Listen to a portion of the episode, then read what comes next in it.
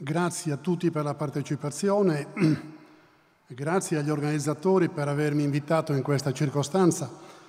in un festival che tutti gli anni mi, mi sembra, per quello che mi raccontavano, per quello che ho verificato quest'anno, marciare in una direzione un po' di controtendenza, fermarsi a riflettere in modo così collegiale e così eh, ricco su temi sfidanti come quelli proposti in questi anni e condivido l'idea del filo conduttore fra il tema persona dell'anno scorso e il tema libertà dell'anno 21, bellissimi, dove la scelta di, eh, della macchina direi li abbraccia tutti e due. E, eh, faccio solo una premessa di precisazione, io non sono da poco più di un mese presidente dell'autorità, lo sono stato per otto anni, credo che, che siano più che sufficienti per aver maturato esperienze utili di riflessione, di conoscenza sui temi che vengono proposti. È il tema del rapporto tra uomo e macchina, cui è dedicato questo festival, rappresenta una chiave essenziale di lettura del nostro tempo in cui la corsa che potremmo chiamare prometeica al superamento del limite rievoca in tutta la sua ambivalenza il mito della creazione con il rischio di un uomo succube della sua stessa creatura. È una consapevolezza che carica l'uomo di una responsabilità nuova. È questo il senso del dibattito tuttora aperto sulla responsabilità dei robot e su quella che il pontefice ha definito con una bellissima crasi algoretica che è stato tema appena trattato. Quindi trovo che, che che anche la scelta della discussione dei, dei link proposti in questa circostanza sia molto bella. E sta dentro questa cornice, dentro questo tema, eh, il, eh, la recente iniziativa di parlamentari europei per promuovere un regolamento, non una direttiva, un regolamento sulla responsabilità risarcitoria rispetto al danno derivante da sistemi di intelligenza artificiale, senza immaginare nuove figure eh, eh, giuridiche, il robot, l'automa, ma articolando al meglio il sistema delle tutele e dei rimedi offerti dal diritto. Se nel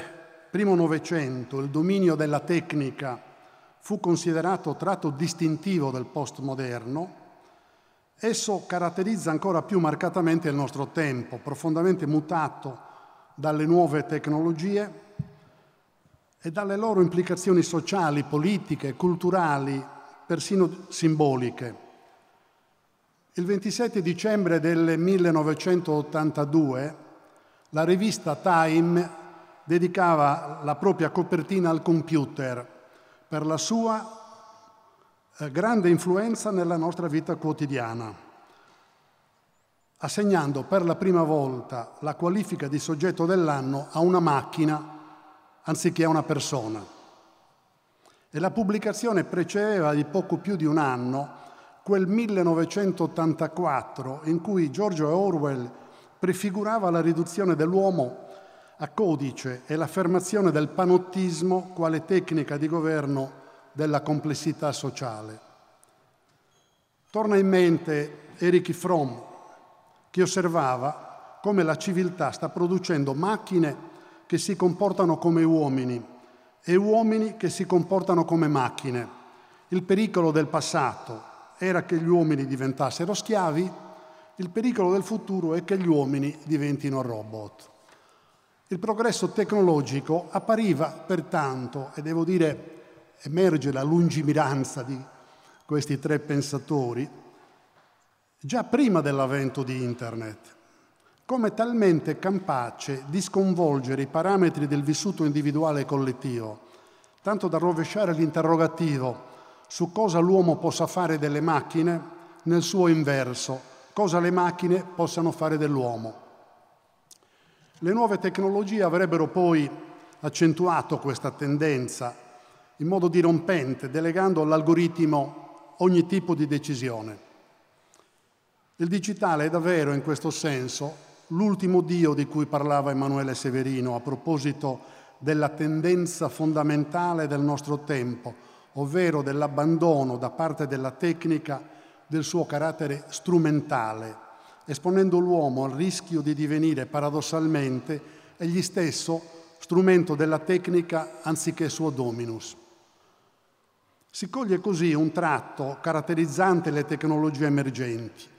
la potenza trasformatrice, l'attitudine a elaborare nuovi significati del mondo. Le nuove tecnologie non sono solo oggetto di nuova conoscenza o strumento di innovazione, ma cambiano il nostro modo di conoscere, la nostra stessa percezione, incidono non solo sull'orizzonte ma anche sullo sguardo. La gerarchia delle notizie decisa dagli algoritmi, la potenza selettiva dell'indicizzazione che mostra nei motori di ricerca solo alcuni contenuti e non altro, sono un esempio paradigmatico di come le nuove tecnologie condizionino lo stesso processo formativo delle nostre convinzioni, plasmando l'opinione pubblica e insidiando l'autodeterminazione individuale. Le piattaforme, le grandi piattaforme, i gestori delle piattaforme digitali sono oligopalisti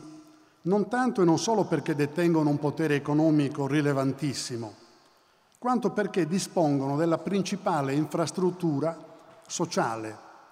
Prima ancora di conquistare il mercato, orientano il pensiero sfruttando la potenza dei dati. Se dunque ogni tecnologia di per sé riflette ad un tempo determina la propria antropologia, con il digitale il rapporto di vicendevole implicazione tra tecnica, uomo e società diviene più profondo, quando superare il limite non appare più la tracottanza del pensiero greco, ma come suggeriva Remo Bodei, il maggior vanto dell'età moderna. È centrale in questo percorso soprattutto l'intelligenza artificiale, applicata alla vita individuale e collettiva, la cui progressiva diffusione valsa già al 2018 la qualifica di anno della democratizzazione di questa tecnologia, proprio per la sua penetrazione in tutti gli strati sociali. Si è così realizzata quella che con i limiti di ogni periodizzazione è stata definita la quarta rivoluzione, con il passaggio all'internet degli oggetti, all'economia della condivisione, al pianeta connesso, sino appunto alla straordinaria potenza di calcolo dei sistemi di intelligenza artificiale. Autoalimentandosi con una quantità crescente di dati con cui allenare la propria capacità di apprendimento e di autonoma elaborazione, i sistemi di intelligenza artificiale raggiungono obiettivi che solo pochi anni fa sarebbero sembrati fantasie asimoviane, di una macchina che si autonomizza progressivamente dall'uomo fino a dotarsi di un suo proprio sillogistico pensiero. Il salto compiuto con l'intelligenza artificiale non è per questo trascurabile né riducibile a una delle tante innovazioni apportate dal progresso, perché altera la stessa dinamica del potere come somma algebrica tra forza e resistenza alla stessa. È in atto infatti un vero e proprio mutamento strutturale della tecnica che da protesica, volta a compensare i deficit dell'uomo, diviene mimetica, capace di replicare fino a sostituire gli aspetti più qualificanti della persona, come la razionalità, marginalizzando in molte circostanze il contributo umano nel processo decisionale. Ciò che come l'algoritmo avrebbe dovuto supportare la decisione viene esso stesso, diviene esso stesso organo decisionale e la verità oggettiva rischia di essere ridotta a semplice rispetto delle procedure e delle forme procedurali si estende progressivamente lo spettro delle decisioni rimesse alle macchine, con una delega a volte fidaistica nella loro capacità di sostituirsi alla decisione umana, di cui finisce per temersi in fondo la libertà. vengono progettati algoritmi per valutare tanto l'idoneità allo sviluppo dell'embrione da impiantare in utero, quanto la prognosi di sopravvivenza di pazienti ricoverati. La vita e la morte divengono così oggetto anch'esse di valutazioni predittive, affidati ad algoritmi che investiamo di aspettative di oggettività, neutralità, infallibilità, non sempre realisticamente attendibili. E a tal punto si dubita del fattore umano da voler spesso scorgere dietro la discrezionalità dell'amministrazione, della giustizia, l'ombra dell'accordo collusivo e si finisce per preferire alla scelta dell'uomo il vincolo deterministico dell'algoritmo. Si moltiplicano in tal modo i processi decisionali automatizzati, mediante i quali spesso i numeri decidono degli uomini. Persino un processo così complesso e terribilmente umano, quale quello volto all'individuazione della famiglia a cui affidare i bambini in stato di adozione, è stato rimesso in Florida a un algoritmo del resto, neppure quello che è stato tradizionalmente ritenuto l'ultimo baluardo della valutazione umana, ovvero il processo giurisdizionale, particolarmente penale, sembra immune dalla tendenza alla meccanizzazione delle decisioni, con effetti spesso assai più discriminatori di quelli della più miope decisione umana. È risaputa, direi che fa scuola ormai, l'esperienza dell'algoritmo utilizzato negli Stati Uniti per il calcolo del rischio di recidiva penale, dimostratosi inclini ad assegnare un tasso maggiore ai neri rispetto ai bianchi,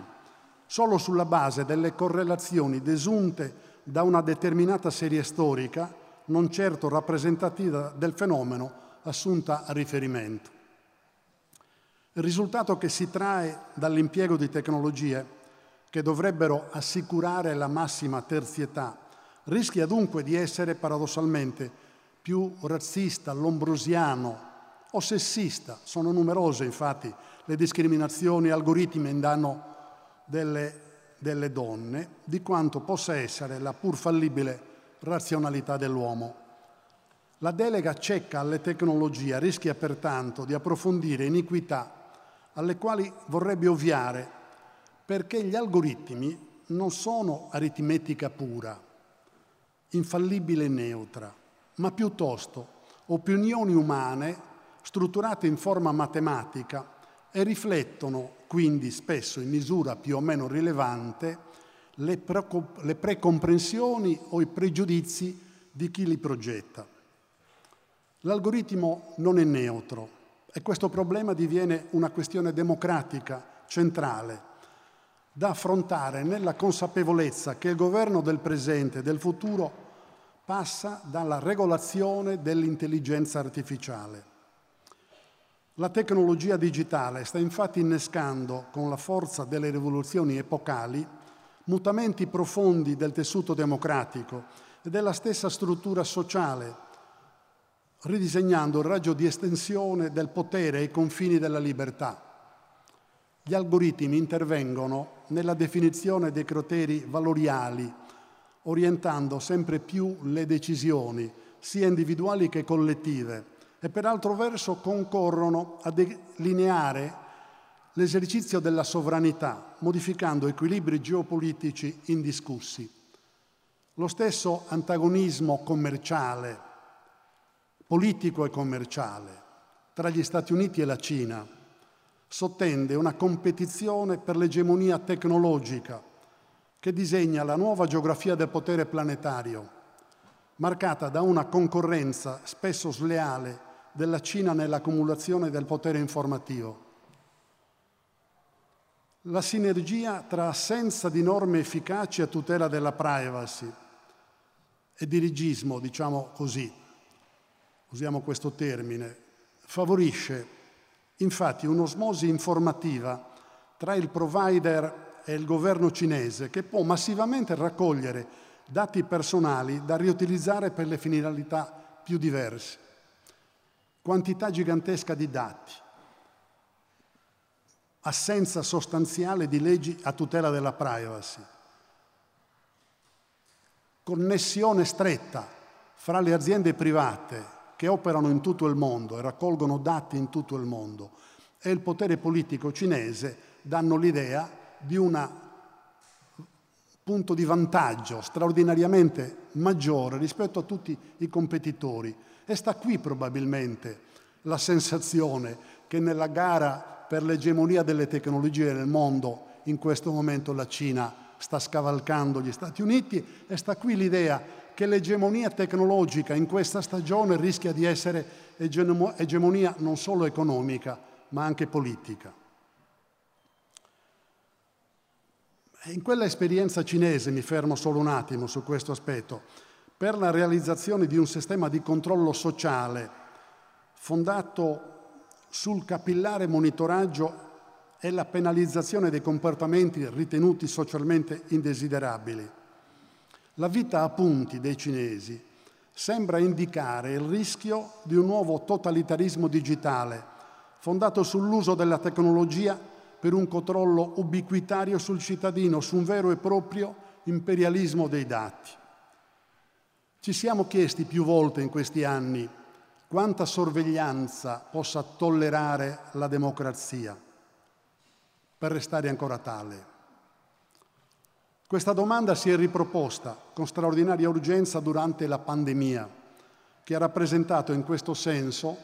un banco di prova importante per la tenuta della democrazia e ad un tempo l'occasione per ripensare il rapporto tra uomo e tecnica, diritto e potere, limite e deroga. L'emergenza sanitaria mondiale ha segnato infatti senza dubbio un punto di non ritorno, la nascita di una nuova consapevolezza, di una nuova visione del mondo, mettendo alla prova dinamiche costitutive dello Stato di diritto. La dialettica norma-eccezione, libertà-autorità, individuo-comunità. Il modo in cui abbiamo affrontato e continueremo ad affrontare questa emergenza segnerà profondamente le sorti della democrazia che saranno definite in larga misura dalla resilienza e dalla duttilità del diritto, dalla sua capacità di ammettere e normare deroghe, che sono tali in quanto confermano la regola. E questo soprattutto in un ordinamento quale il nostro, che non ammette l'emergenza quale autonoma fonte del diritto, né contempla tantomeno lo stato di eccezione. La lungimiranza di questa scelta dei costituenti sarà tanto più evidente quanto più la politica, rifuggendo dalle sirene del populismo e del diritto della paura, saprà coniugare libertà e responsabilità, tutela della persona e istanze solidariste.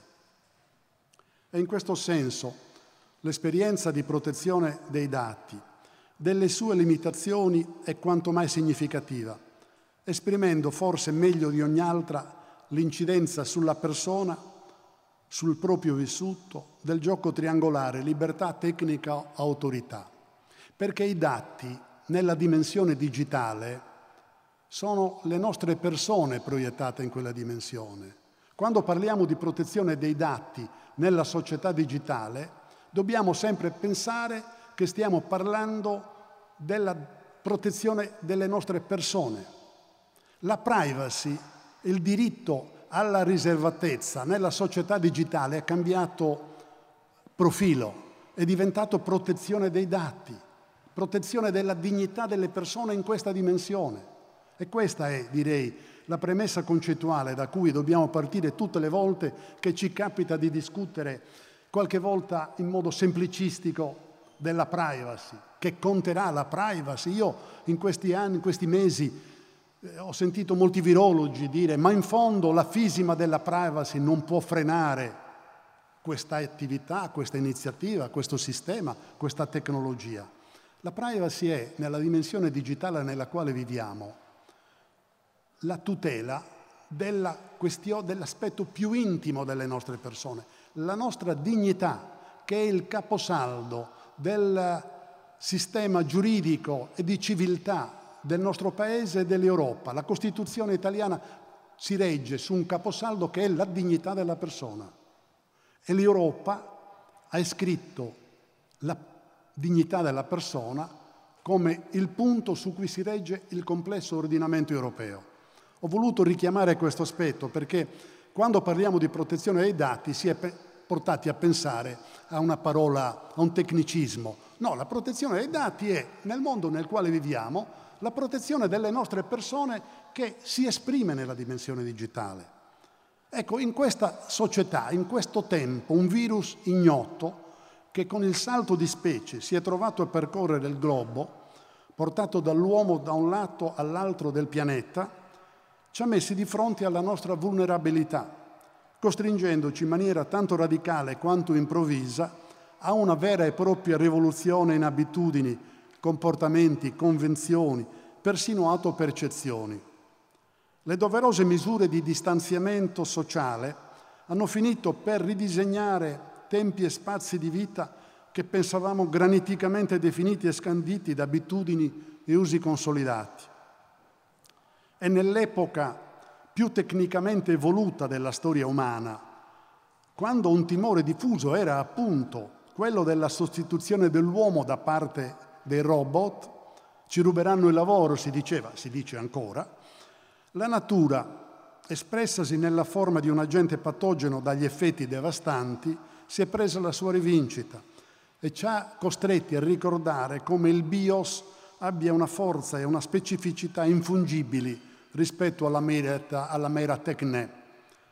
Nel tempo delle narrazioni virtuali, della costruzione del sé attraverso ciò che Google dice del sé, della rimozione più o meno consapevole del limite del corpo e anche della risorsa del corpo, si è compreso come la biografia non possa prescindere dalla biologia. Questa rinnovata scoperta della fisis è servita in un certo senso a ricordarci come persino il progresso più avanzato, l'innovazione più avveniristica abbiano un fondamento molto umano con cui dobbiamo fare i conti e che deve rappresentare un tempo il limite e il senso di ogni scelta. Ed è bene che da questa consapevolezza nuova si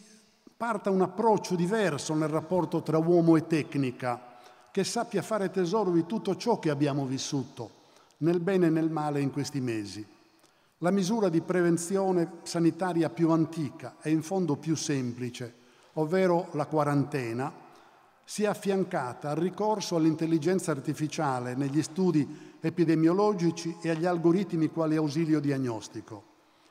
E le distanze fisiche imposte come misura, appunto la più antica, di contenimento dei contagi, sono state colmate paradossalmente dalla prossimità offerta dalla tecnologia,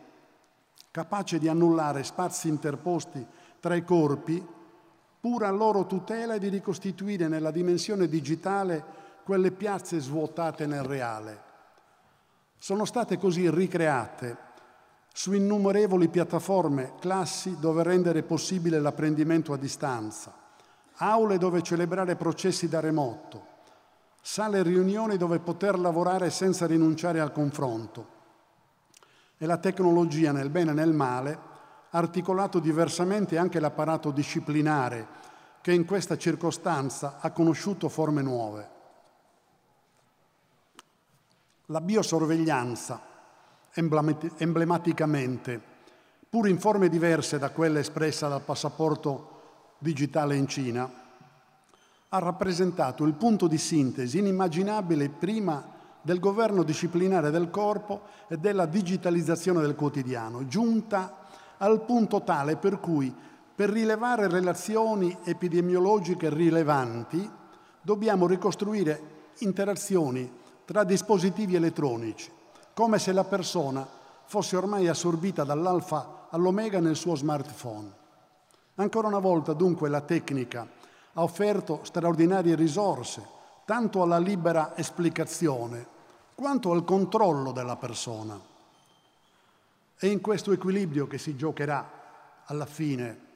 la prevalenza del diritto, la prospettiva del diritto che disciplina la vita, che regola, non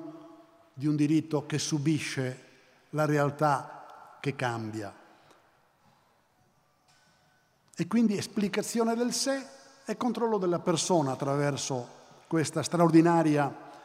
eh, risorsa tecnologica messa in campo in questo periodo,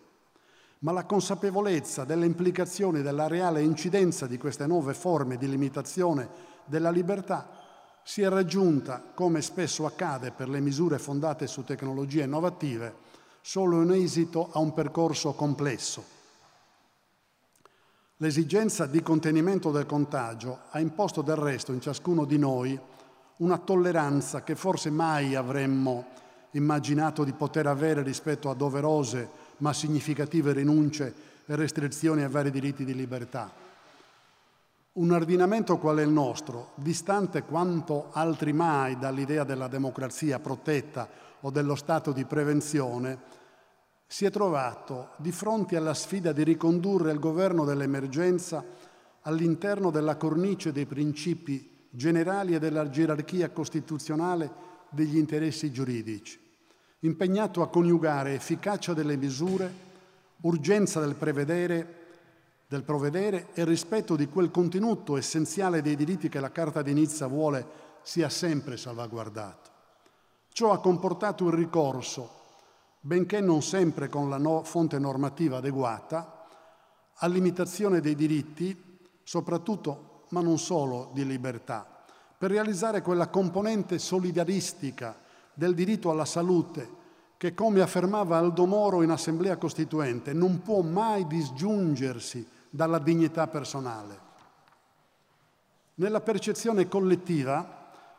sicuramente più evidenti sono apparse le misure limitative di diritti quali quelli alla libera circolazione, al lavoro, all'iniziativa economica, è la stessa libertà personale, perché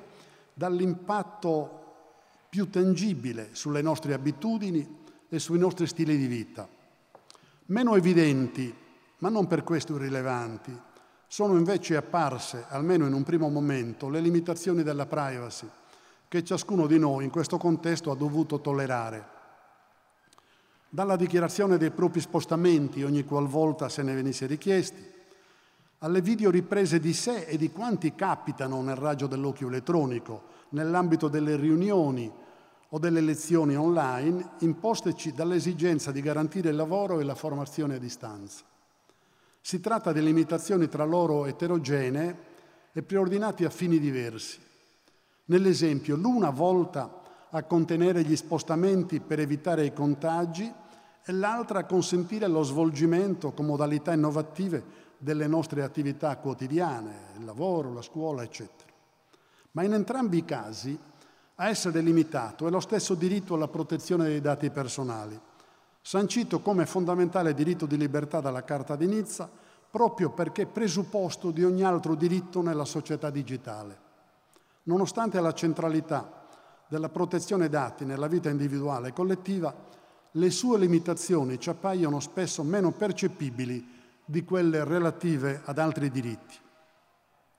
Il dovere di giustificazione dei propri spostamenti può apparirci in fondo meno incisivo dell'obbligo di permanenza domiciliare. E assai meno tangibili potevano sembrarci le implicazioni della geolocalizzazione dei nostri dispositivi mobili, una protesi della persona come efficacemente li descrisse la Corte Suprema americana che almeno inizialmente si è pensato potesse essere indispensabile per ricostituire la catena dei contagi. Eppure la mappatura costante dei nostri movimenti, dei luoghi che per le ragioni più varie frequentiamo, non sarebbe stata una misura esattamente irrilevante per la nostra vita privata e per la nostra stessa percezione di libertà. Così come non lo è, del resto, un drone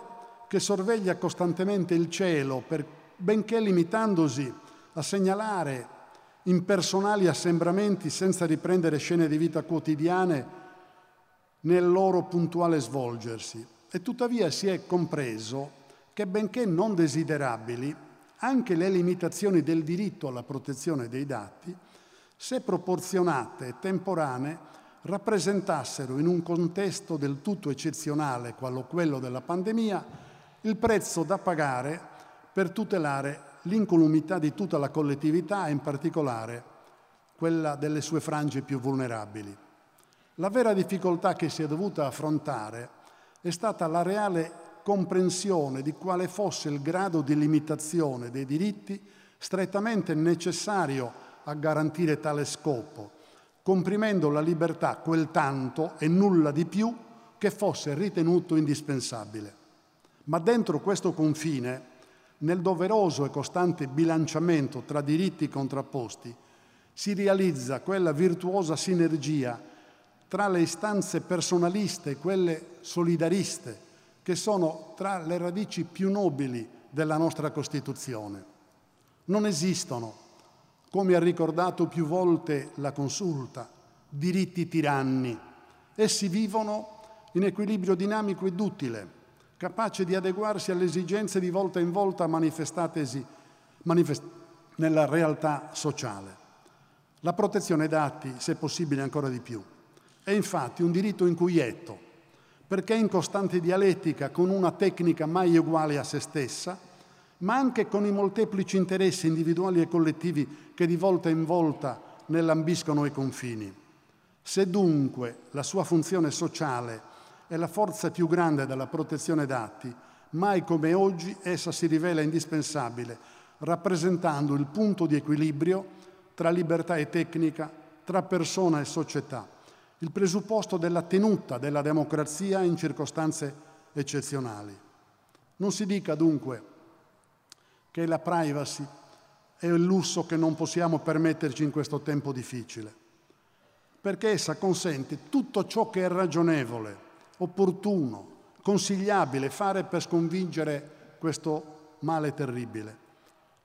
Non solo, ma la protezione dati può persino essere uno strumento utilissimo nell'azione di contrasto all'epidemia quando questa azione sia fondata su dati e algoritmi,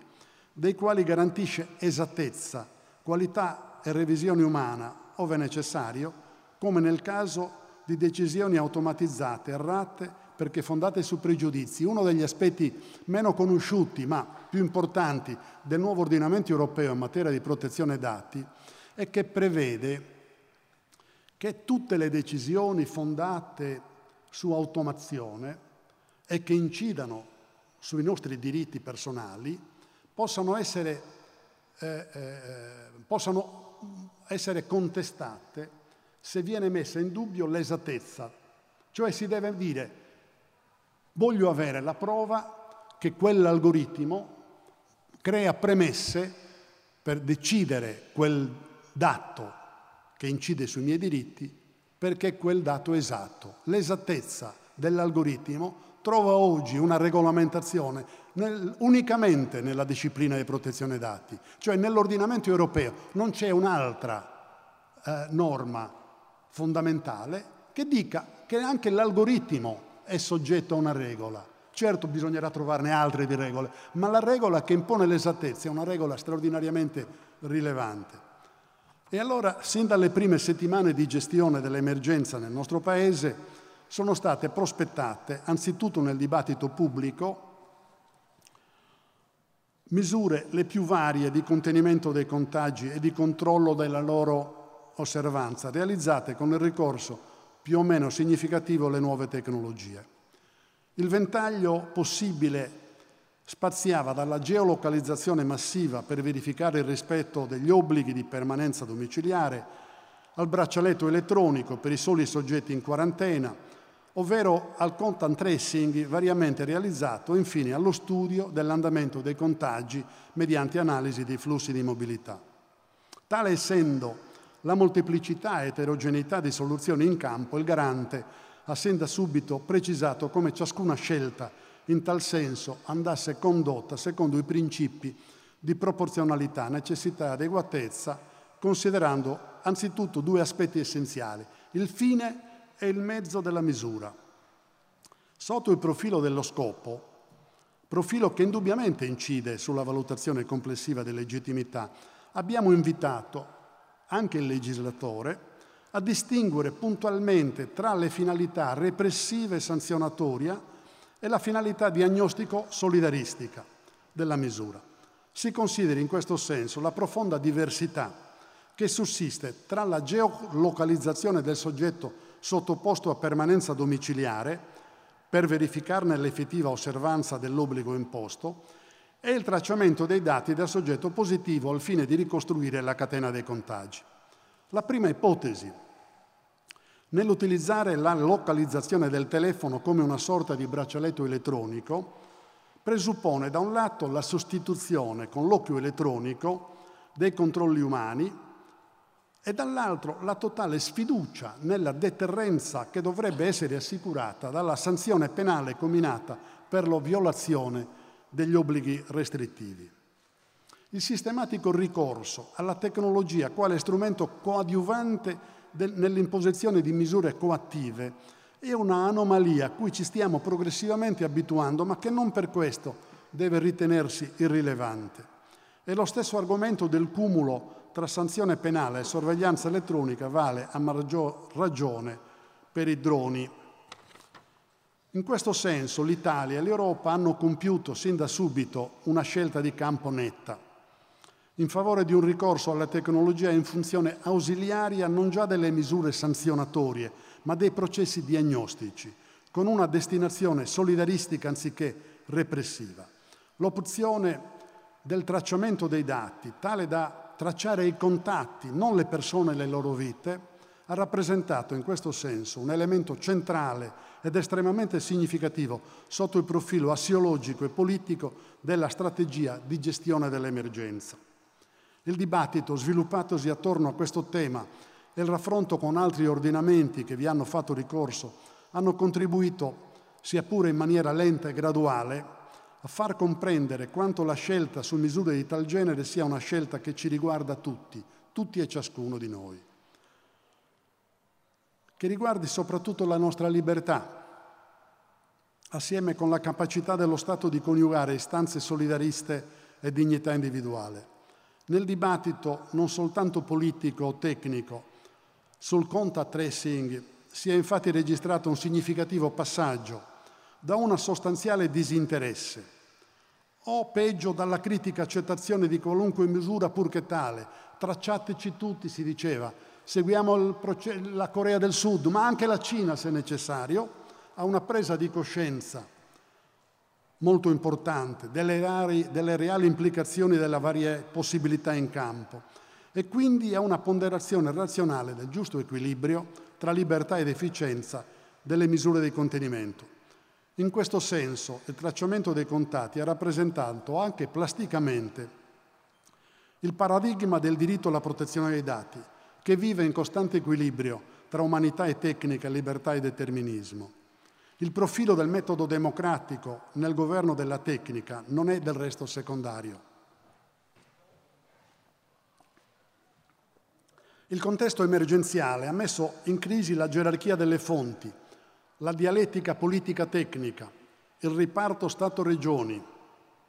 l'urgenza nel provvedere ha indotto fughe in avanti e iniziative asincrone di alcuni enti territoriali, con il rischio di un federalismo dei diritti fondamentali, non certo utile alla tenuta sociale del Paese e alla stessa efficacia della strategia di contenimento. Lungi da riflettere un mero formalismo normativista, la rivendicazione del primato della legge statale nella limitazione dei diritti fondamentali, pur in condizioni di emergenza, esprime invece una scelta importante anche in termini assiologici. La pandemia si contrasta non con la logica delle piccole patrie o l'ideologia del guscio, ma con una strategia di governo lungimirante e attenta nel ponderare gli interessi del singolo con quelli della comunità.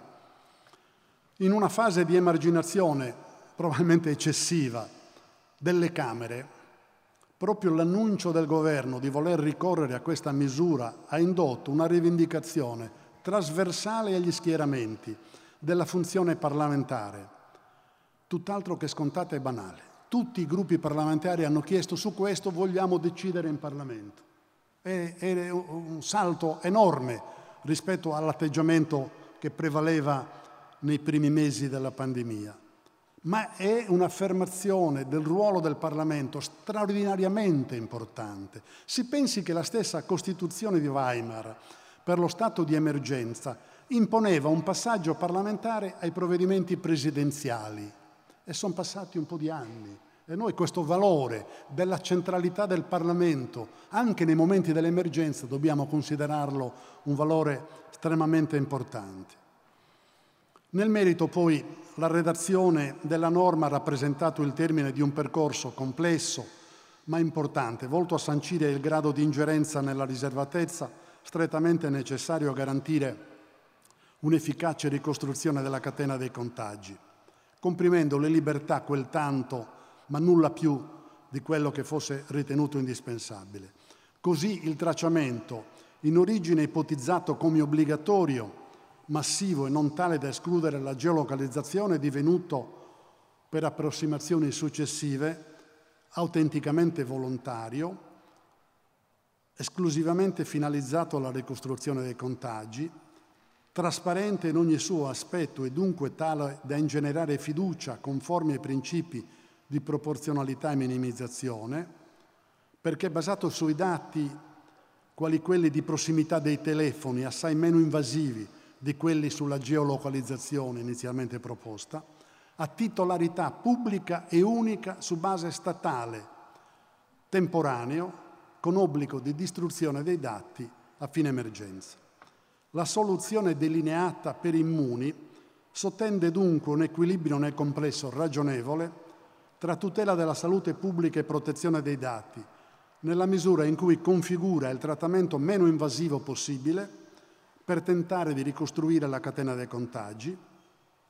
purché necessariamente complementare ad altre forme di vigilanza attiva su cui deve fondarsi la complessiva strategia di prevenzione e contrasto della pandemia, mi è capitato fin dai primi giorni in cui si è parlato di tracciamento dei dati di dire che se noi tracciamo i dati ma non siamo pronti a fare il tampone immediatamente dopo non serve aver tracciato i dati. Però questo non toglie che il tracciamento dei dati è la premessa per poter agire con le iniziative successive.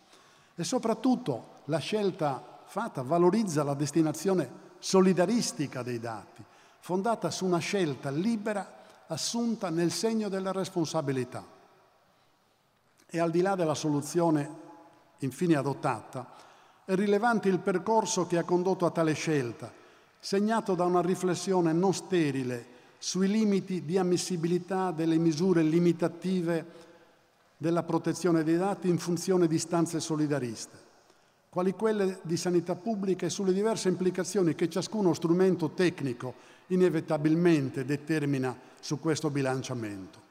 Il dibattito sviluppatosi attorno al tracciamento dei dati è ad un tempo causa ed effetto di una nuova consapevolezza sempre più diffusa del valore autenticamente liberale e democratico della protezione dei dati,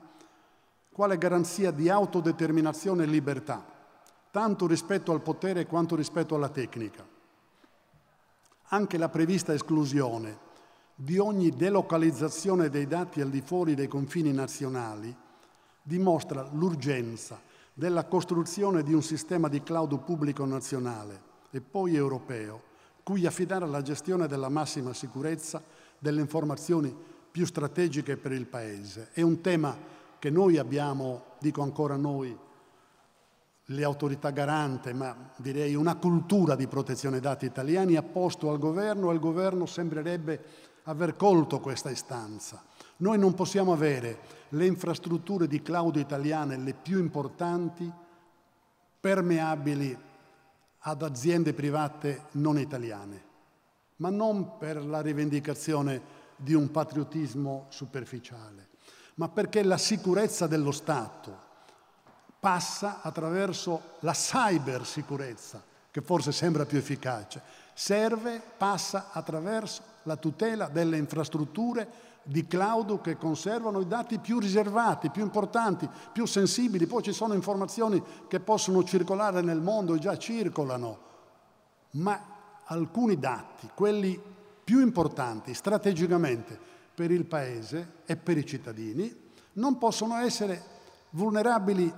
rispetto a un mondo in cui i confini sono eh, sbiaditi, non sono definiti compiutamente. Quindi l'infrastruttura di cloud italiana alla quale finalmente si intende porre mano, sembrerebbe dagli annunci fatti dal governo, rappresenterebbe per noi una grande soddisfazione perché sarebbe il segno di un percorso di consapevolezza che è cresciuto rapidamente.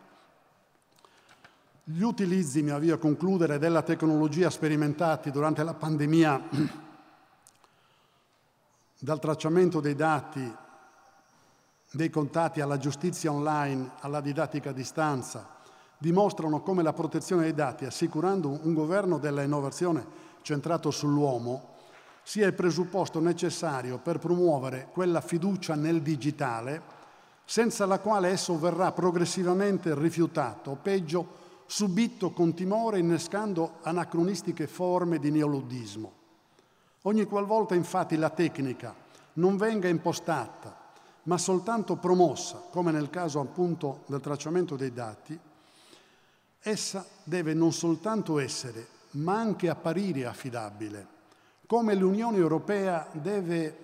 afferma, debba essere in particolare l'intelligenza artificiale. C'è un documento estremamente importante del Parlamento europeo che dice che l'intelligenza artificiale deve essere affidabile per i cittadini. E a questo ne consegue la domanda di una disciplina che sia forte, per cui l'intelligenza artificiale in Europa non sia affidata alle iniziative estemporanee di chiunque, rientri dentro un perimetro che possa contemperare lo sviluppo delle intelligenze, l'apertura a tutta la ricerca più importante che l'Europa può dare, ma dentro il confine di una tutela della persona che è disciplinata nel nostro ordinamento europeo perché è su quella che si fonda la civiltà giuridica della Unione Europea. La tecnica deve essere insomma una scelta quanto più possibile libera ma consapevole e alleata dei diritti, non sua avversaria. Su questo terreno l'Europa con la sua legislazione sta promuovendo una politica dell'innovazione davvero centrata sull'uomo rispetto alla quale può rappresentare forza trainante. Non è un caso se nel mondo il regolamento europeo per la protezione dei dati progressivamente diventa lo standard a quale fanno riferimento molti paesi. Hanno cominciato alcuni paesi del Sud America, ma il Canada, l'Australia, il Giappone, il Congresso degli Stati Uniti ne discute in questi tempi, cioè l'Europa nella disciplina di questo straordinario diritto centrale nella dimensione digitale della vita, l'Europa fa strada, ma se farà strada davvero, se vincerà questa battaglia, interverrà pesantemente in quel eh, dualismo per l'egemonia tecnologica fra gli Stati Uniti e la Cina dicendo no, tutti e due, se volete avere accesso a 500 milioni di consumatori europei dovete rispettare queste regole. Di lì passa un'inversione di tendenza straordinaria nel destino dell'umanità, davvero, senza enfasi eccessiva. E questo forse è uno dei più importanti insegnamenti che possiamo trarre dall'esperienza di questi mesi, consapevoli del fatto che libertà implica responsabilità e che democrazia è sinergia di persone e società. Perché, come scriveva Elia Scanetti, solo tutti gli uomini insieme possono liberarsi delle loro distanze. Grazie.